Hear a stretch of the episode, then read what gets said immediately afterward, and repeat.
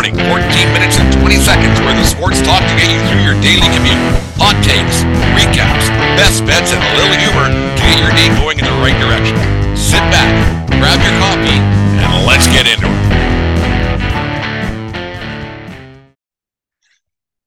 1420 in the morning for this January the 16th, 2023. Today's show is brought to you by SeatGeek.com, the SeatGeek app. Use promo code 1420pod at SeatGeek.com today and save yourself 20 bucks in the process.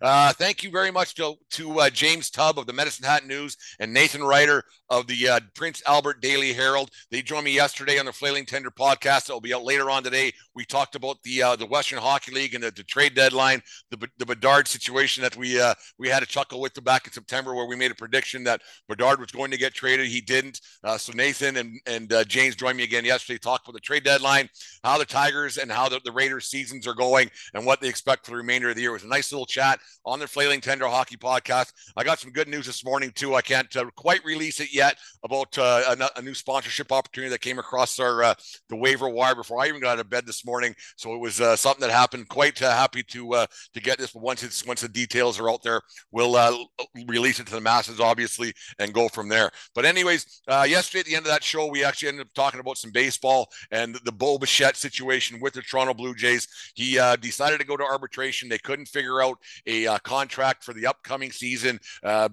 He Bichette played for 825 last year. He wanted a pretty big raise. He's looking for for seven and a half million bucks to, to play shortstop for the Jays this year. Uh, the Jays countered with five, with five sheets. They said, "Well, this this is our how we do things. We have a formula. This is what we're going to stick with, and uh, you don't really have a choice because you are under team control for the uh, foreseeable future for three more years until he can go be a restricted or unrestricted free agent and uh, go uh, wherever his uh, pretty little hairdo decides." So it's kind of a you get to an arbitration situation where uh, it could get a little bit ugly between teams because a team still wants their guy to play for that team, but then they, they're going to sit in front of an arbitrator in a courtroom and they're going to say why he isn't worth this or why he isn't worth that. And then Bichette's going to say why he is worth it. So this the, uh, the, the, the mud will be slung. There's no getting around that. I remember a few years back, uh, once again, always comes back to Yankees. Uh, Dellin Betances, he went to arbitration with the Yankees and they uh, sat there in the uh, in the courtroom and they basically were telling him that why he wasn't good enough for this, why he wasn't good enough for that. And it seemed to me after that, Betances, he uh, he was never the same, and it kind of like there were some injury issues. His, his ankle kind of started to give out uh, a little bit too, but uh, you just seemed that his confidence was kind of shot there with the Yankees, and he, he didn't really have have the uh, the same form he had like in 2017 when they had that great bullpen. But we'll get back to Bichette. Uh, like I said, he wanted to he wanted seven and a half million bucks. He thinks he deserve it. You, you look at the other shortstops around the league, like Xander Bogaerts, Trea Turner, Carlos Correa. They got 25 million million or more. Uh, each of them. Then Corey Seager, the deal he got with the Texas Rangers last year was 30 some million bucks. And then uh, X X J, J Trevor Semien, uh, how much money he or Marcus Semien, sorry, he got uh, 35 or 25 million. So he's up the middle uh, infielder, uh, making 25 million bucks. And uh, Bichette feels he's going to get that someday.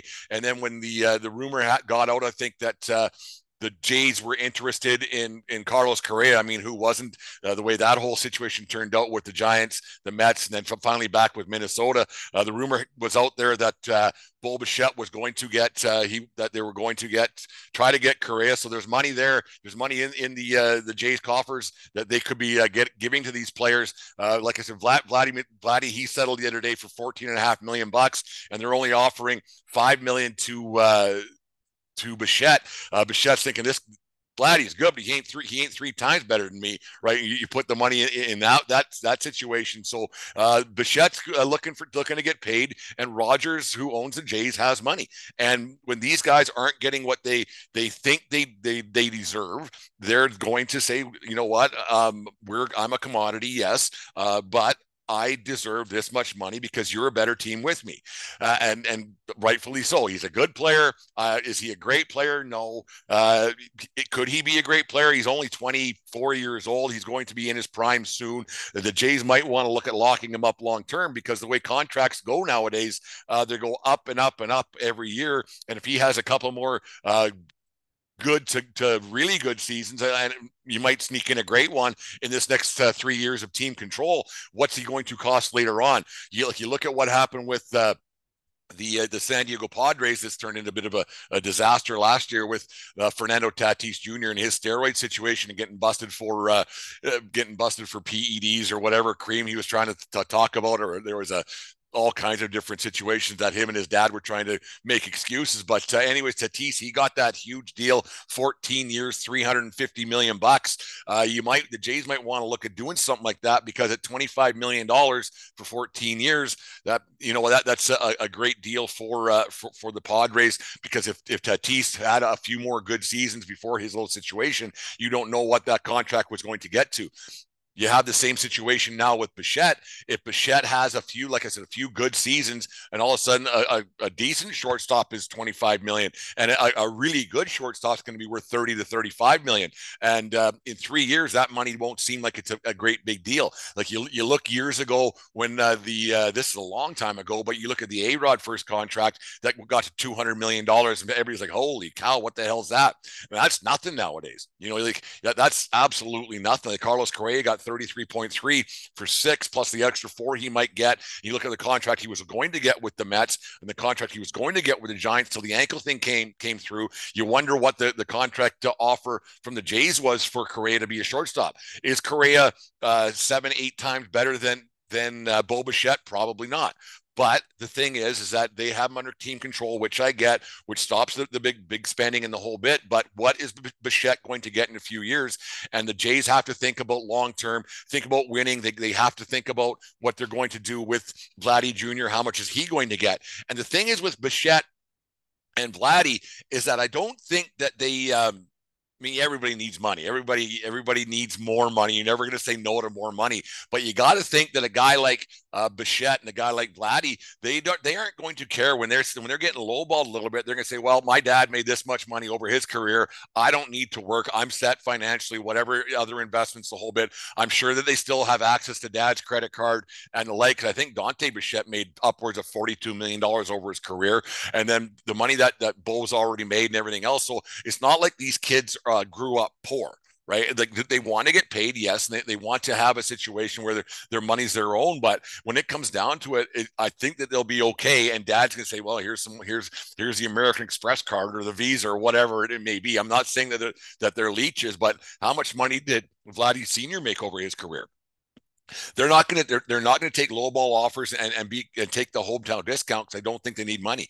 Uh, like most guys don't take the hometown discount anymore, and that's just the way it is. So the Jays might want to look at depending on the season that they have, they might want to think about okay, we got to quit lowballing these guys because they're going to ask for more and more and more money every year, and then when it comes to get their getting their contracts done, it might end up costing them more than if they got the deals done ahead of time like that. And that's what the Padres did. They got the deal ahead of deal done ahead of time and then it, it, probably costs them them less over the long term because the the more money that the, the, the more the, the the better that these guys get, get as they age they're going to c- command more money on the free agent market I, I just think it's a huge mistake for the Jays to, to go to arbitration with these guys, but going to arbitration is a tough thing, man. Like there, like I said, there are players who they, they they're going to hear things that they don't they don't want to hear. They're going to be told things that they've never been told in their lives. Most of these kids, um, especially the ones that have been around the game, like like Bichette and like Vladdy, they've been they've been told for a long time how great they are. They've been hanging around major league clubhouses their entire lives, and they've been told how great they are over and over again. But now they're going to go into arbitration, and they're going to be told that they're not as good as this guy, and they're not as good as that guy. And here's why we, we aren't we uh we aren't going to give you the raise that you think you deserve.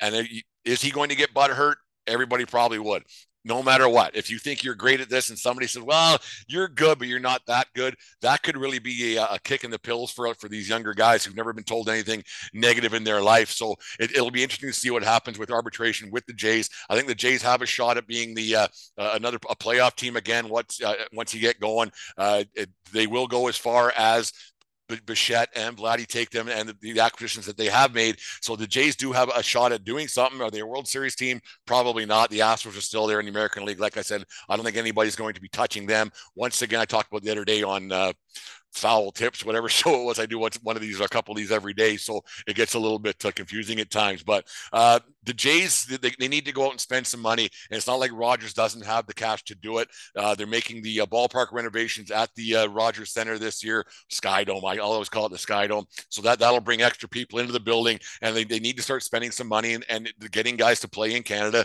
can be tough, but you already have a couple homegrown kids that if you give them the money ahead of time, I think that they would stay as long as they can get get some wins underneath their belt.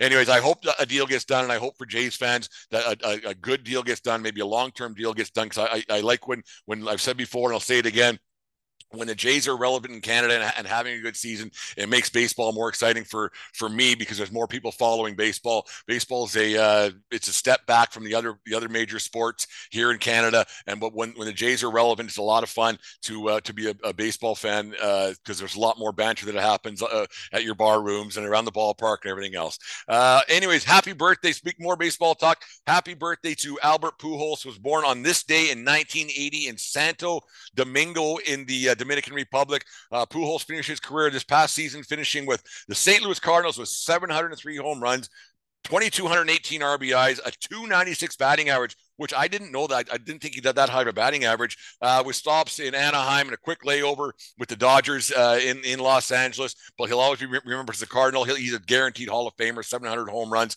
It's a, a, a guarantee for that. And on this day in 1982, Oilers. Uh, Rookie netminder Grant Fuhr had his 23 game unbeaten streak ended as he gave up seven goals on 35 shots at Maple Leaf Gardens in Toronto.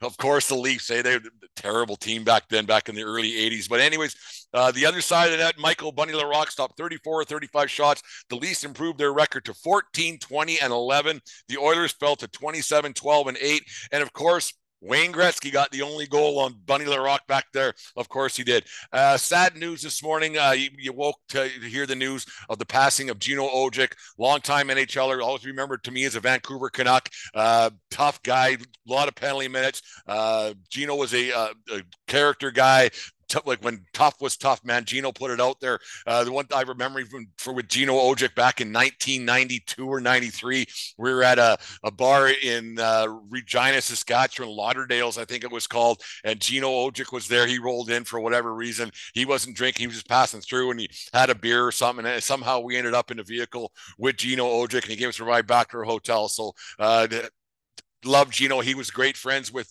He uh, took care of, of Pavel Bure back in his Canuck days, and there was a, a, great story there. But anyways, it's sad to hear the passing of Gino Odjick for sure.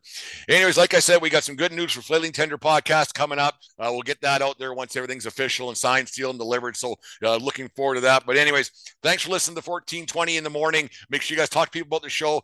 Thanks for letting us be a part of your morning and making us a part of your day every day. Downloads are an all-time high. The, the show's doing really well, but it can always do better with your guys' uh, talk and talk to people about the show. Thank you very much. We'll talk to you guys later on. Well, tonight I'm doing the 1420 podcast with Dave. When the when the flailing tender podcast comes out later on today, give that a listen and uh, read Nathan Ryder's and uh, James Tubbs articles online for the Prince Albert Daily Herald and the uh, Medicine Hat News. Anyways, have a good day, folks, and we'll talk to you again uh, later on today. And remember, it doesn't matter where you are; it's who you're with. James, you were like you were hundred percent sure that that deal was going to happen. Like we were like, and I was with you on that. I, I didn't see any reason why because uh, Regina doesn't have the horse like you just said, Nathan, to, to really do any damage. And the the why and the what there, there didn't make any sense to keep him around, and, and, you can improve your franchise as we saw the deals that were done uh, during the trade deadline. You can get a lot of draft picks. Uh, was there any thoughts uh, as the, the, trade deadline approached and as the, the World Junior Championship was happening, James, in your head, did you think at any point that this trade might happen still? You know, the way it was talked about, Brent, and it just like it was kind of almost after we recorded the podcast. It wasn't great timing where it was very it was made very clear that Connor doesn't want out. And that was where I was laying that he's gonna get traded is because I thought maybe he would want out and he would want to go to a team that would have that long playoff run, like Kamloops, who's guaranteed a Mem, Mem Cup spot. And it sounds like he didn't want that. So, and that kind of nixed it. Obviously, he's got that no trade uh, deal that sent Twitter on fire, learning about that. And it was something for me to learn who and who doesn't get trade, uh, no trade clauses in the dub. But um, yeah, it was in the Zellweger deal. I mean, we're going to get to it, obviously. Um, that kind of priced it out immediately. Even the Nolan Allan trade, like just, it was like, that's what Nolan Allan got. And no disrespect to Nolan Allan He's not Connor Bedard. So it was just very quickly it got put to rest, and maybe it was never a week the idea of trading Connor Bedard. And you know what? I'm okay to be wrong because the Pats come here to Medicine Hat twice, and uh, they're going to bring Connor Bedard with them. Well, what's funny is like our, our I, put our, our, little clip up there on, on, YouTube and it got a lot of hits and a lot of people were commenting about how dumb me and you were and everything else. It was never going to happen. So it was, it was quite fun.